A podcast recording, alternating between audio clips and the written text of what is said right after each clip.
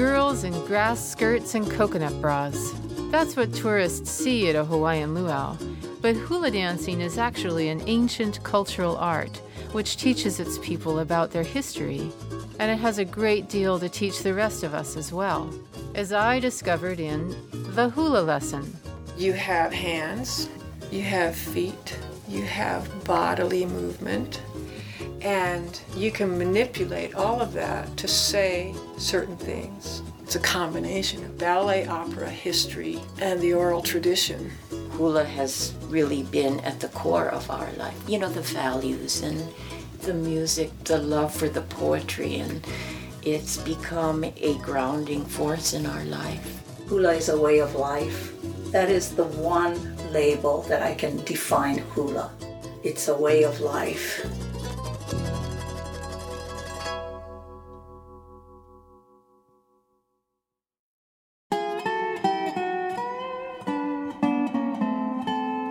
Welcome to the Hula Lesson.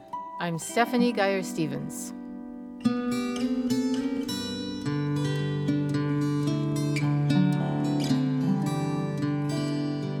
My great great grand uncle had a vision that I would be on a hill and people would be listening to me as a teacher. So, is it fate? I don't know.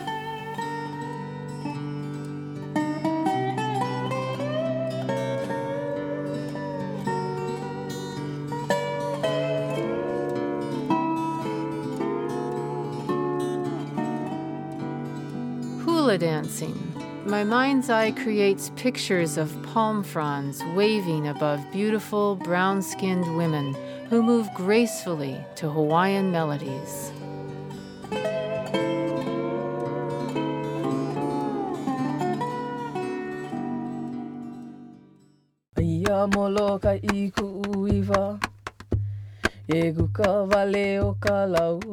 But when I was in Hawaii, I found a hula school that didn't fit this stereotype. On the small, lush Hawaiian island of Kauai, Roselle Bailey teaches the art of the hula dance. Her students are women of all colors who come from all corners of the earth. You have to act as a unit all together. That means you have to know what you're doing. Patty and I worked on a selection of songs. So we'll all do Emanono and Eloa Amai. Those two are for sure. You can be au. loud and intimate too, you know. E iau e rata, ta mata mata aha i wahine, wahine tui pua o ta nā here here. Houruru rei o e rata, e rata e, e rata e, a mari mai oe. It's still intimate, but it's loud. Roselle's school is made up almost exclusively of non Hawaiians, or haoles. In Hawaiian, the word haole is slang for foreigner, especially a white person.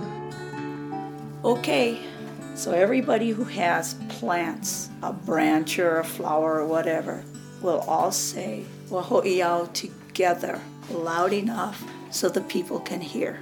All people with leis will say Hakipu together and then do their individual lei in English. I wondered why do these haole women in Roselle's school want to learn hula? Why does Roselle want to teach them? And why am I, another haole in Hawaii, also drawn to the hula dance? Hula as life is a practice of acknowledging the physical world, the spiritual world, the emotional world, and the ancestors who've gone before us and the progeny that is to come after us. So we set a solid cornerstone and platform for them to dance, the dance of life.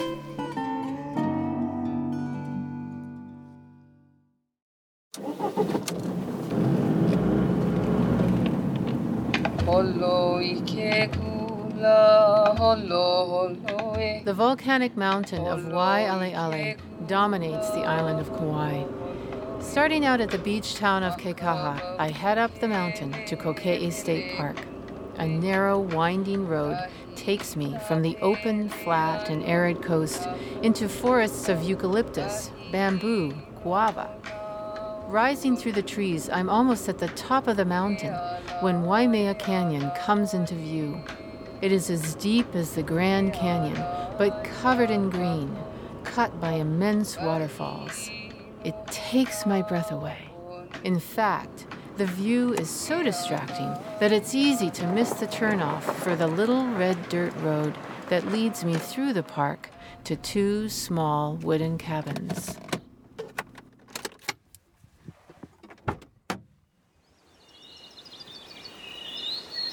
It's here that I find Roselle's halau or hula school. A simple small cabin and a smaller cabin, wooden plantation style bungalows painted green with red tin roofs. They're surrounded by a grassy yard that is holding back the forest on all sides. When I arrive, the sun is beating down on me, but at any minute the weather can turn up here as clouds, rain, and thunder envelop this idyllic haven.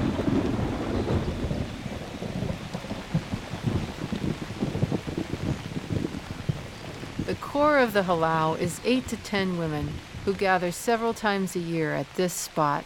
These students are themselves hula teachers who've been returning here year after year, most of them since the 70s, to work with a master hula dancer.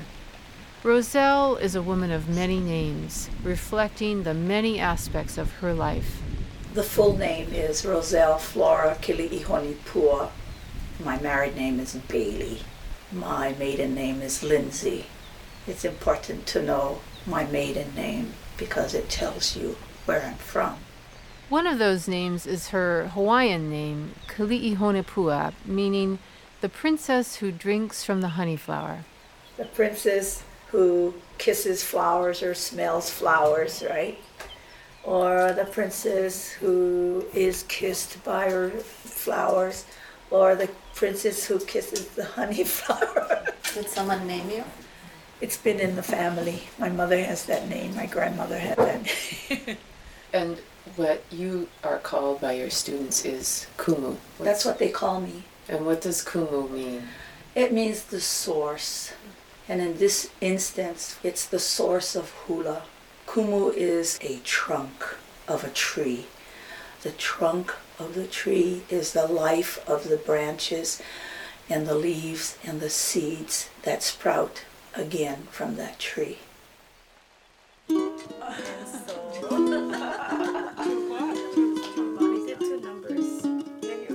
When I first got an invitation to visit Roselle's school, I assumed that we would be the only white women there. I pictured us among a group of real deal Native Hawaiian women we even talked about how to be as unobtrusive as possible, how to be culturally sensitive, how to blend in. So, when I get to the halau, I'm pretty surprised to find a group of mostly white skinned women. This is definitely not what I had expected. Born in New York of Jewish parents, Russian, Romanian, Austrian, Italian roots. Went from New York to California to Oahu. My name is Cheryl Suzanne Ogawa Ho. I am of full Japanese ancestry. I am actually fourth generation, or yonsei, as they say in Japanese American culture. And so it was my great I was born in Missouri. I'm German, Irish, Italian. I came to Hawaii as an adult with my first. Uh, Japanese and Chinese. I'm born and raised in Hawaii. I was raised in New York. My grandparents came over from the uh, Slavic Ukraine area. My mom discovered Kauai in the early 60s, and I moved over here when I was 17. I was born and raised here. I'm Filipino. Born in California, American mutt. Ancestors came from various parts of Eastern and Western Europe, too numerous to name. And me? I'm also a non Hawaiian woman drawn to hula with a passionate interest that I can't quite name. Both sides of my family are white Anglo Saxon Protestant. The family Bible traces our genealogy back to the colonial founding fathers. But like anyone else whose family has been here that long, my ancestors include practically every nationality and ethnicity. My early years were spent growing up in Nova Scotia, where simply the fact of being Americans made us outsiders. As an adult, I ended up living in Hawaii for nine years. Both my kids were born on the Big Island. I never studied hula, but I saw a lot of it. And I understood early on how the dance was intimately entwined with the culture, language, lifestyle of the islands. It got to me on a gut level.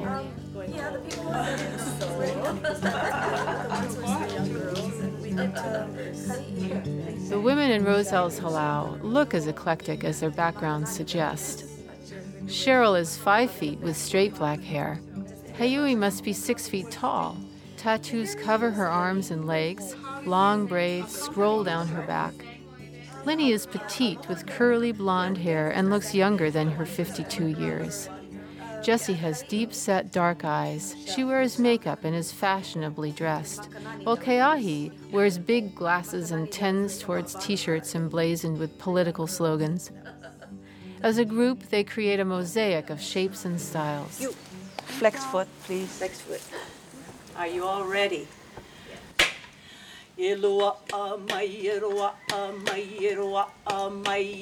Roselle herself, however, looks classically Hawaiian a fine boned nose and high cheekbones, in a broad face ringed with kinky dark hair. She has a quiet presence, which somehow takes up the entire room. She can be funny, introverted, bossy.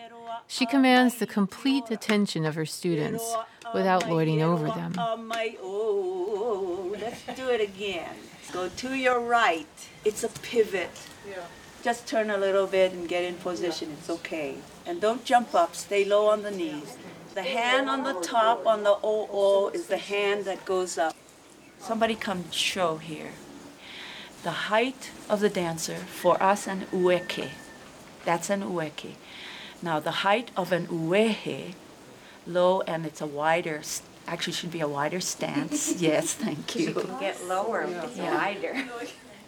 instead of going to the back with the elbow, it's to the side. You know, you're elbowing as I can use somebody. Okay, are you ready? Turn to your right. Okay, are you ready? Makoko. The group spreads out across the lawn to work on the physical movements for a dance. Their rhythmic, sensuous motions look like they belong on younger, perfectly shaped bodies. But this dance clearly belongs to them. Roselle's students, who've been hula teachers themselves for so many years, move with grace and self assurance. There's a primal connection with earth and sky that's evident in their motion. Bare feet are always in touch with the ground. Arms become an extension of the air. And the natural elements so present around them seem to channel their energy. As one woman explained it to me, you watch the ocean roll in and roll out, and you learn how to use your hips. You watch the canoe sail from one island to another, and you learn how to use your feet. You watch the palm trees blow, and you learn how to use your hands. Okay, that was a little rusty. When you're coming up to down, the tendency is to bring it in towards your body. Keep the arm extended the same distance all the way through, fingers into the ground, and then into the body. Did you say you wanted to do it again? so you have hands, you have face, you have bodily movement, you have feet, you have levels, and you can manipulate all of that to say certain things. So that's the beauty it's a combination of ballet, opera, history, and the oral tradition. Hula is much more than music and movement. Each dance tells a story. Stories that draw from the intertwined worlds of Hawaiian history, religion, and mythology. Today, Roselle's class is working on a dance about planting kalo, or taro, the most important food in the traditional Hawaiian diet. I huki ke kalo. Learning the dance's chants and its movements are all important, but the lessons go deeper. Huki ke kalo, huki huki mai.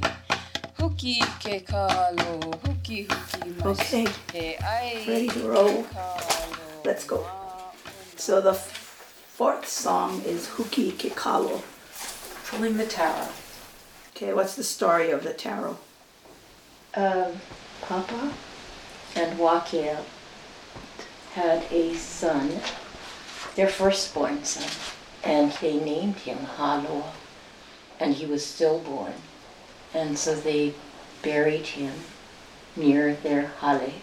And from that place sprouted the first Kalo. Right. And then they had another son. And the second child was born live.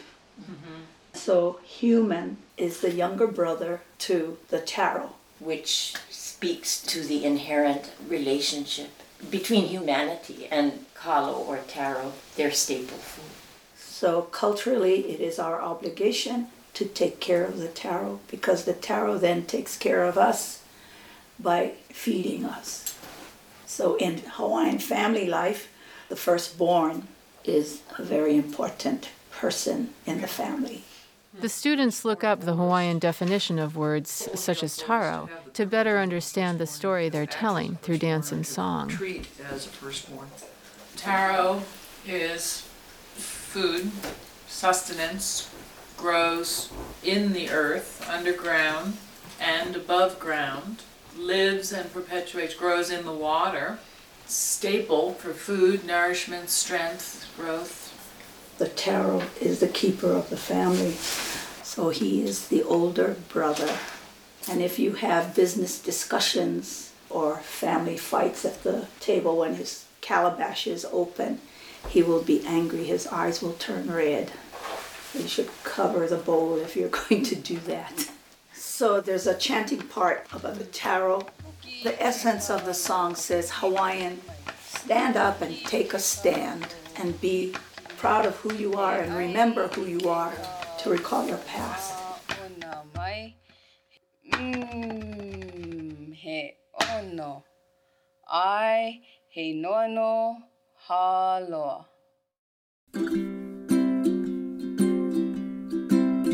But most of the women in Roselle's school did not grow up eating taro.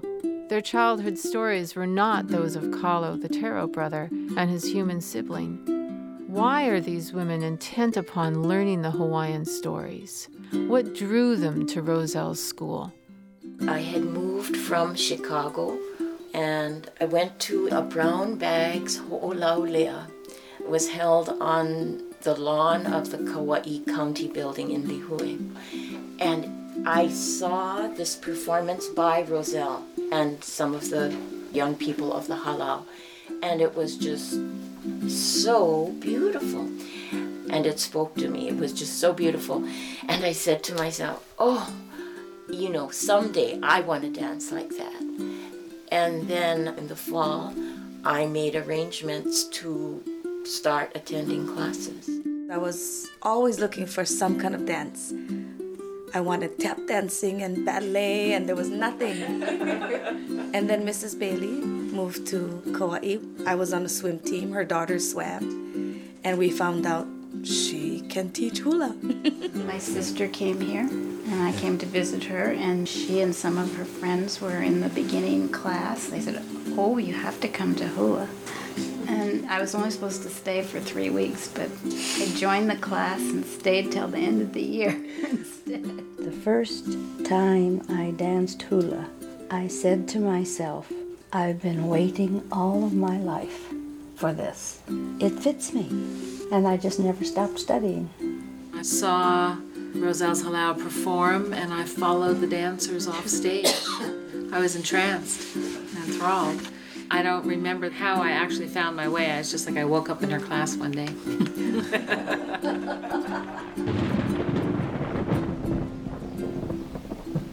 I was born and reared on the island of Maui in the town of Lahaina.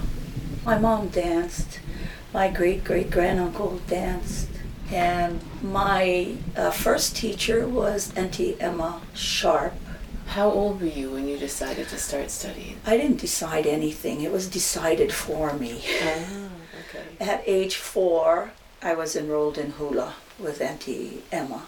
I don't know if children have choices today at that age. We didn't. We were sent to do whatever our parents or elders, the kupuna, wanted us to do. Then, after a certain point, the awareness and realization happens. Then, training really starts when one's awareness opens up. May I ask how long you have been dancing? Over 60 years. I can't separate hula from Roselle. Mm-hmm. Yeah. yeah. Our daughters grew up dancing before they were even born. As part of their integration into the dance, Roselle has given all her students Hawaiian names. My Hawaiian hula name, in other words, the name given to me by Roselle as a dancer, is Hi'ipoi Ke Aloha o Kalani Ki'e Ki'e Lo Loa. One day when I walked into class, That's I think what it I was was my thinking third when you year. walked in, yeah. Yeah, I walked in the door and you said, You're Ionalani, the beauty of the heavens. Yeah, I remember that. Well, thank you very much. Still trying to live up to it. Roselle's Halau specializes in the old, traditional dances. The chants that define these dances sound surprising to an American ear. They can surprise the tongue as well. Let's try Eulu one more time as a unit.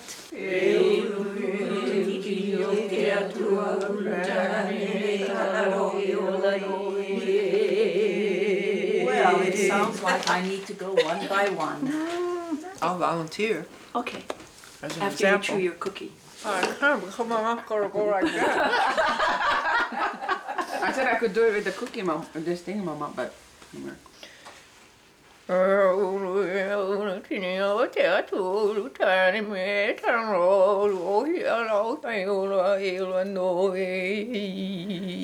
Okay. You don't need to really hold your lips like that. What you need to do is to be able to block the air passage partially in through your nose. Upper, upper palate. For me, when I do my EE, I open here. But to get that up here, I'm having a contradiction of bodily functions. It feels like that. Ready? Two, three, four.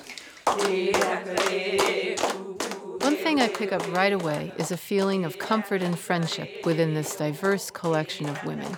They cook, eat, and sleep together up here. They treat each other like sisters. And like sisters, they don't always get along. The one constant through line, however, is a sense of real pleasure among these women in what they're doing here. Here's how Keahi sees it. I like language and the chanting. I have favorites, but there's not one. There's so many, you know. There are those that give you chicken skin, and there are those that you, oh man, yeah, I gotta remember that again. Oh man, I don't like that one, you know. Kevelina mai na kini o lalo na hoa o uka na hele That's one of my favorites. What does it mean? It's a welcome. It's ava. It's like a formal welcoming ceremony kind of a thing. But Kane drinks ava to the point where he gets drunk and he lays down. He tilts sideways first, and then finally he lays down. Kane is one of the gods. He's one of the most important gods. Epuana Kamakani is another favorite one. Let's hear it. Epuana Kamakani la e. If wasn't for hula, I wouldn't be here today. So hula mirrors what's inside of me. You get high. It's like a drug. It fills you up with joy. To me, hula is a high quality prayer. It cleanses you. It's just when you really get into hula, a holy light, and you love yourself. Hula is part of your life. People see that, even if they don't know you're a hula dancer. There's something.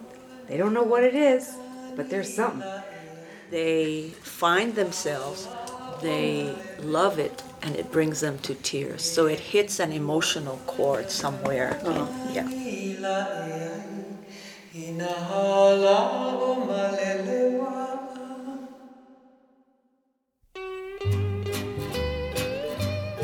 You're listening to The Hula Lesson. I'm Stephanie Geyer Stevens.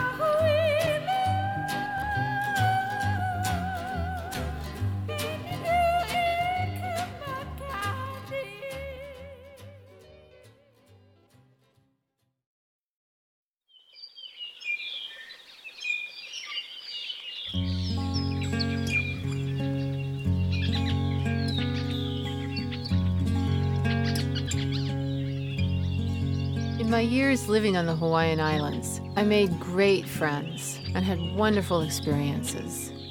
But there was sometimes this lingering, uncomfortable feeling of being an outsider. It was like there was some special inner circle that I was not invited to be a part of.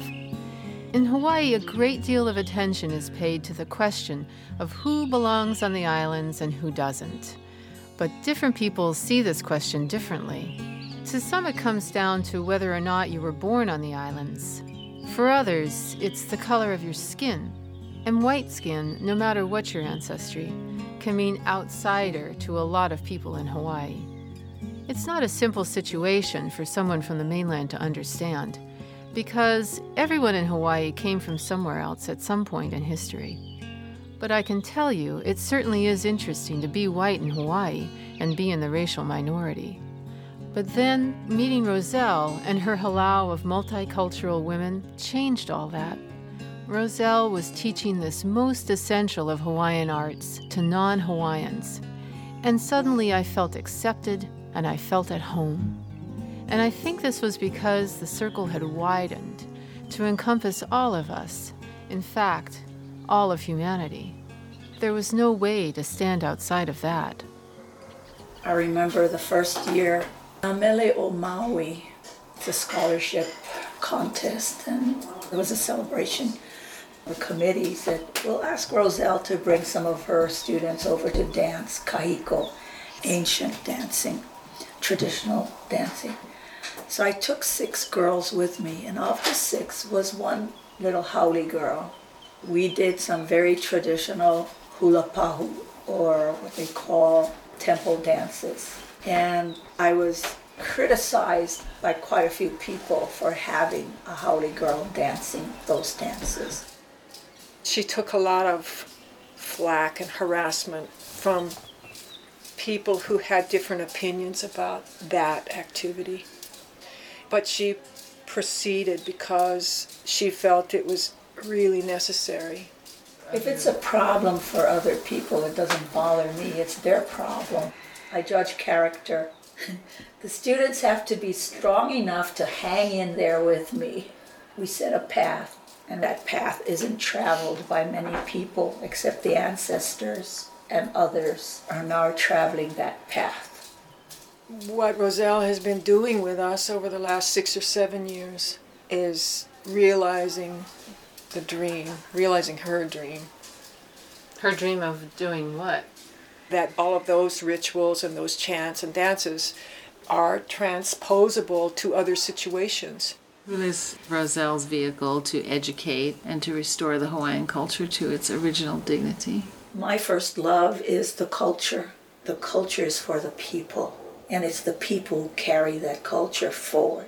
But outside their circle, others still question whether haoles should dance hula. The focus of many hula groups that I see is to perform on stage, to put on a show. And that has validity, but our focus is different.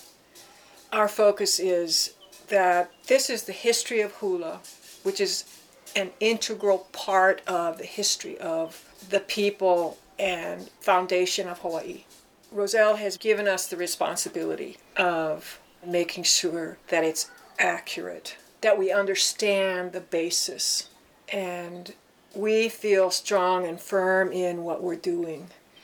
And so when people question or when people give us a hard time about it, we can still be really firm in providing the information that's correct. Why do they give you a hard time about it? Because we're white. And in Hawaii, the whole sovereignty issue has made this Kanaka pride emerge. And so you've got brown people who have this new pride for themselves and their language. And some of the brown people put out the vibe that this is our culture, it's our place, it's our land, it's our language, and who are you to come and practice it and tell me anything about it because it's in my blood and it's not in your blood. So that brings me back to the question what does it actually mean to be Hawaiian?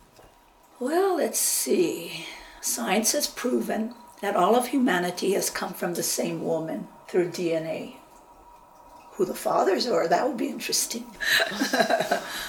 Hawaiians are classified as Mongoloid, Negroid, Caucasoid.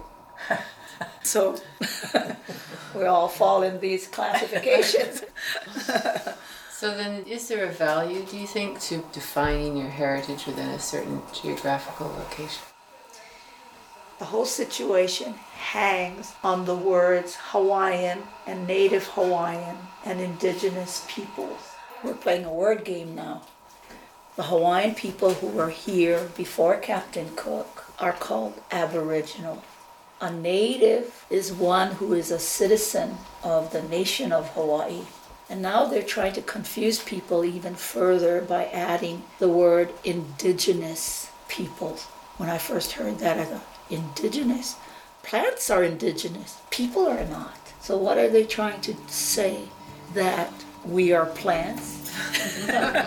I am not Hawaiian, according to any of these definitions, but somehow I do feel that hula is a part of me. It helps define who I am. I think this is because of the way hula expresses and reflects the culture of these islands. Islands which I came to know so intimately.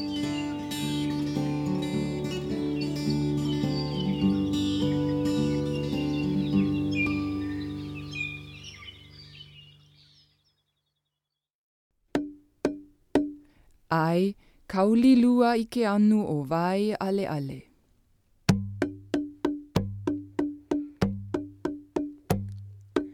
Kaulilua i ke anu ale ale he maka halalo ka lehua maka. Learning stories like that of Brother Taro is just a first step in learning hula. Roselle students must dig even deeper, examining each word that is represented in the movements or songs of the dance. The beauty of the language is that one little phrase can just be taken in so many different ways. So this morning we were practicing and we said, Oka'ahu Manu heino. Manu is bird. And so we were going, oh, do you go up on the ka'ahu or do you go up on the manu? And Roselle looked at us and said, What's the bird? Manu. Where do you go up? Of course, you go up on the bird, right? So, haina mai kapuana la e o ka ahu manu hei no. You go up on the manu, not on the ahu. The subtleties. I never thought about that before, but that's what Polynesian languages do. Those syllables are so little and those words are so small, but they mean so much.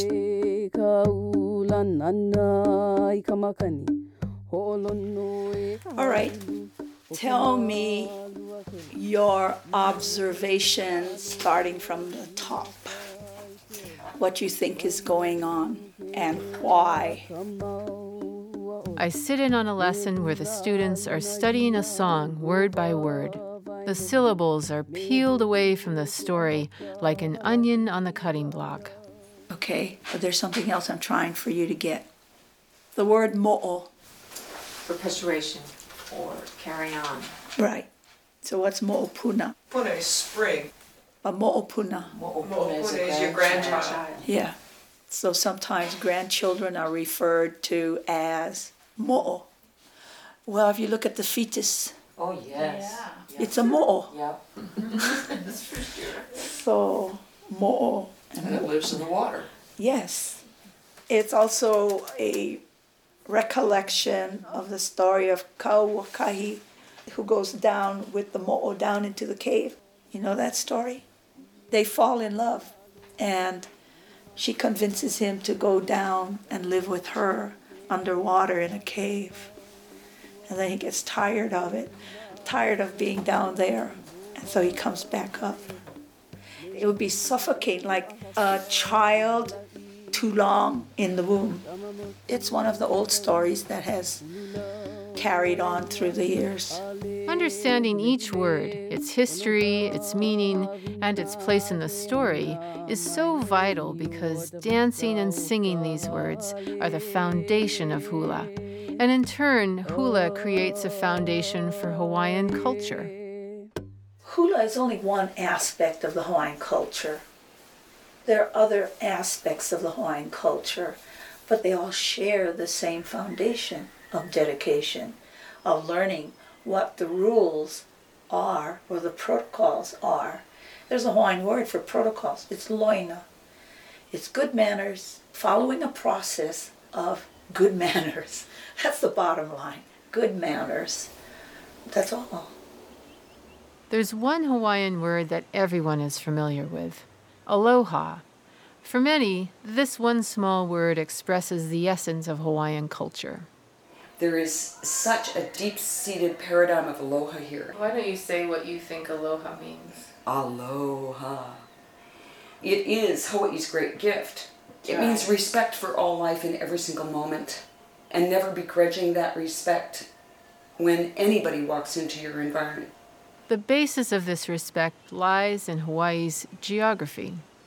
There are distinct limits to islands, and on islands, you had to make sure you didn't offend people or you behaved yourself in such a way that you were still welcome in their home.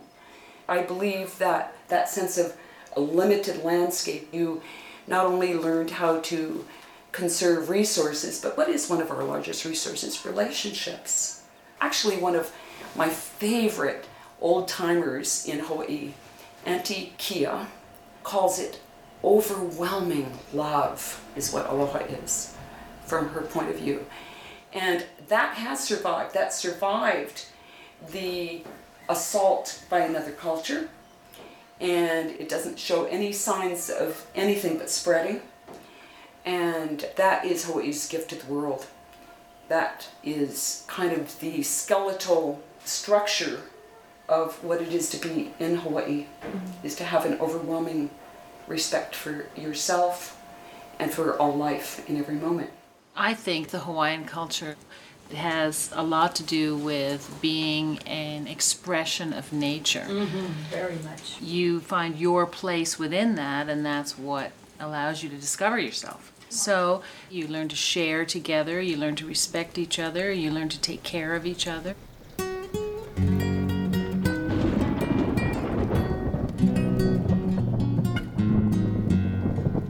Hula not only reflects culture, but it also teaches its lessons. Okay, what's Kekani Kaunakia Manu about? I think you know it. Do you know it? Okay. Go ahead, Patricia. It's about hunting birds for the feathers to then make the adornments for the ali'i. Mm-hmm. And then later on, firearms were introduced. So the bird hunters then thought, oh, this is good. This is the easy way to get the birds. So I'll shoot the birds and get all the birds I want, gather up the feathers and go from there. And then after the fact, realizing, oh my goodness, I've shot all the birds. Mm-hmm.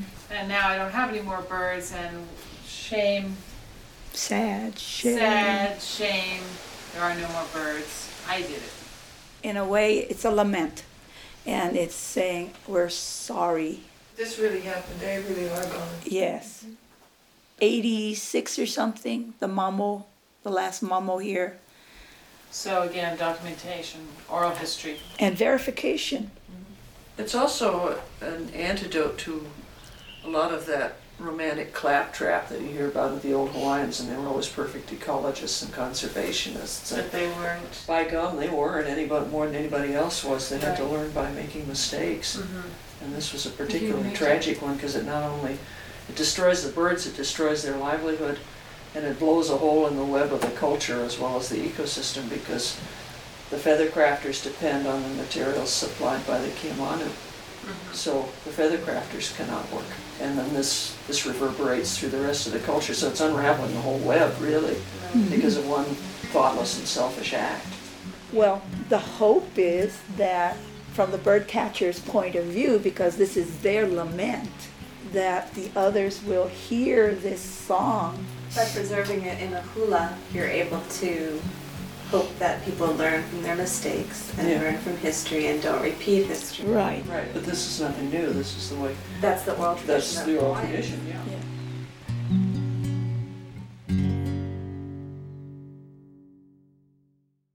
Spending time in Roselle's halau, I'm beginning to understand why these haole women are here and why I am here. Although it was not my ancestors who killed off the Mamo, I'm starting to see that there's something universal in what these stories have to say, something we can all relate to.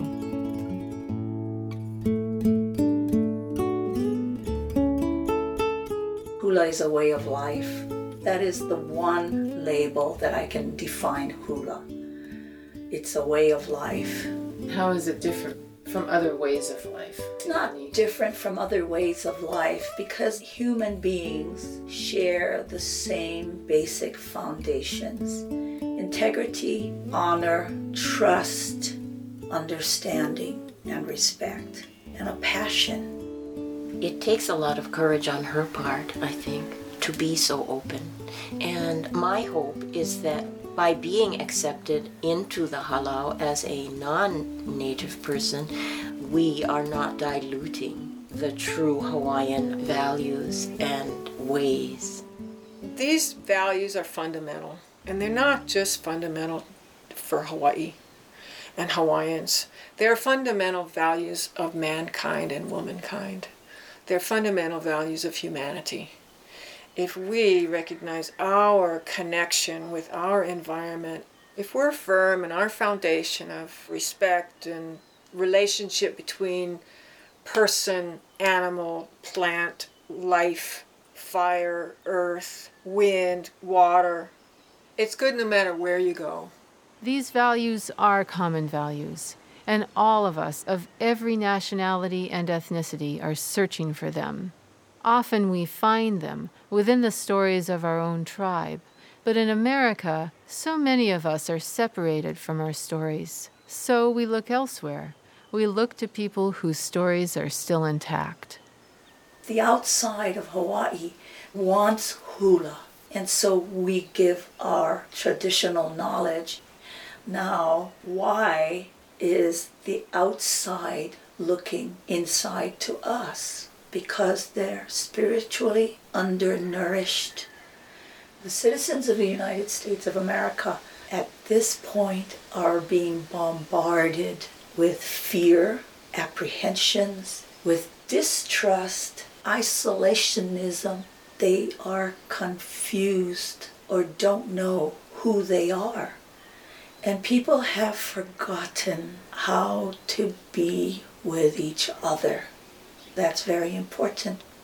How to be with one another and to understand each other's plight and take care of each other.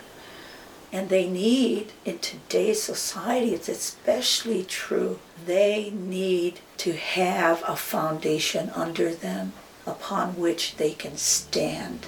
But how do these women reconcile the lessons of hula with their own upbringing? How do you learn another culture? How do you integrate who you are biologically and culturally, it's a big question. Our religious foundation is still very much there. Myself, Heui, and Hiipoi have a very strong Christian background. Heui is active in her church. I'm active in my church. Hiipoi is the daughter of a minister and was married to a minister. And then there's Pat and Jesse and Linny, the Jewish girls. Frankly, I think Roselle was surprised that I was able and willing to continue in hula because for many Christian believers, they cannot. They are told not to dance kahiko dances, which give honor to the gods, the Hawaiian gods. There are young women who have left us who have just said, No, that's against my religion. I am a born again Christian, or I have received Jesus as my Lord and Savior, and I cannot participate in that kind of stuff. So I have had to reconcile that for myself. And I think there are others of us that have. Because when we go to the Ahu, when we go to Haena, and we go to Keahualaka, we are placing a piece of wood on an altar and we are giving offerings to a deity. And so my Christian religion says, Thou shalt not. Is it sort of a melding? Do the gods of, that are discussed and revered in hula, does that somehow support your Christian tradition or do you have to override it? For myself, I see what happens at Keahualaka as being culture and history. And what does it matter what name I call God overall? Whether I say Laka or whether I say Jesus or whether I say Buddha, it's God overall. That's how I deal with it. So it doesn't matter where I am in that as long as I respect, honor, revere, and try to practice as much as I can the way what's right or what's good. It's that same Christian sort of orientation towards serving one's fellow men and women that led me in the direction of social work. But I always tried to integrate what I was learning about Hawaiian culture. For Cheryl, her job as a social worker is one avenue through which to act on her Christian values. Dancing and teaching hula is another. The Japanese in Hawaii have been recipients of much wealth of all kinds, and particularly political and socioeconomic wealth. And I think it is really imperative for Japanese people in Hawaii to be aware of how they got to where they are, at what cost to the native peoples of this land. And is there any way that we can help to right the wrongs and help to bring health and wholeness again to Kanaka Maoli, to native peoples? So when I was laid off in my former agency, I no longer felt that I could only relate to certain families as their social worker. And one family happened to come to me and say, You know, we know you teach hula. Could the children come to you? it, it was really, it was such a freeing thing. And it made me so happy because I felt like I could continue to contribute to the development of these kids, you know, and I could help to instill that pride in their culture that only someone who is a practitioner of a cultural art can do.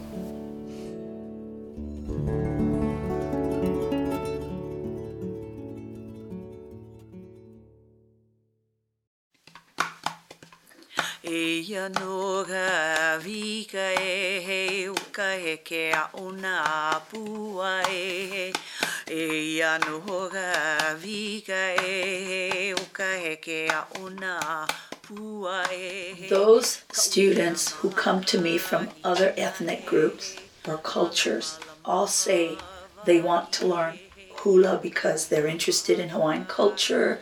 They want to know about the Hawaiians. But you know what they end up doing?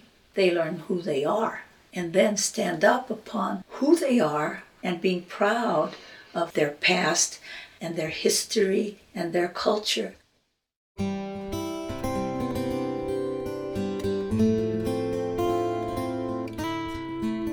Through dancing hula, these women learn the lessons of humanity.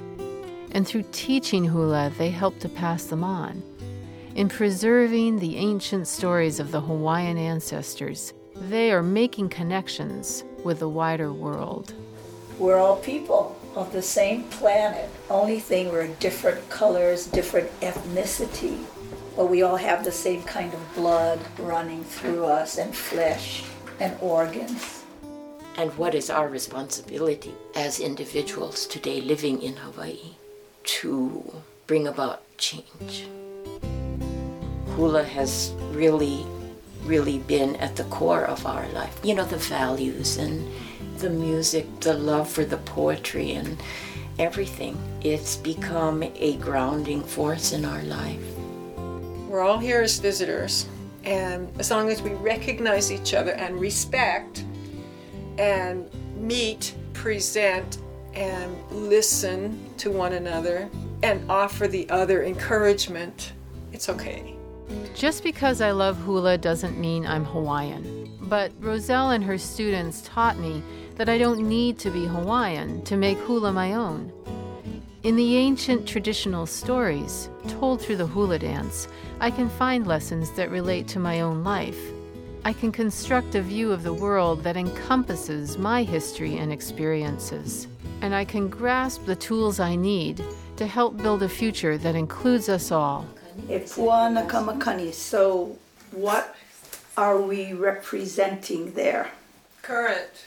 Current? Um, movement from here to there. Carrying it all. Carry the Carry message. Carry the message.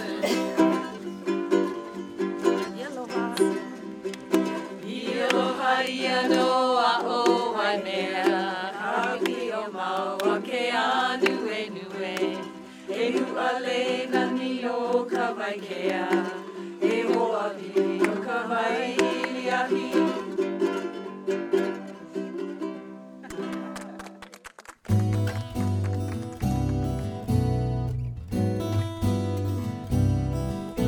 The Hula Lesson was produced by Stephanie Geyer Stevens for Outer Voices.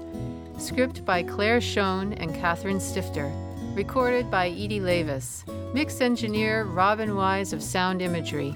The production assistant was Maureen Dada. Research intern was Anukin Warda. Thanks to the Dada family, the Pacheco family, and the Takuda family for their hospitality in Kona. Special thanks to Roselle Bailey and to all the members of Ka'imi Na'auao o Hawaii Nei Halau. Thanks also to Marcia Erickson and her ohana, as well as to the staff of Koke'e State Park. Thanks also go to Susan Davis, Kimo Campbell, Matthew Campbell, Mimi George, Walt Hayes, and Liz Lindy, and to my loving, patient, and supportive extended family. Major underwriting for the hula lesson was provided by the Ford Foundation. Additional funding from Kimo Campbell on behalf of the Thousand Friends of Hawaii, Hawaii Forest and Trail, Mark Fikert, and Edie Lavis. To purchase a copy of this program or to learn more about Outer Voices and other programs, please go to our website, www.outervoices.org. I'm Stephanie Geyer Stevens. Thanks for listening.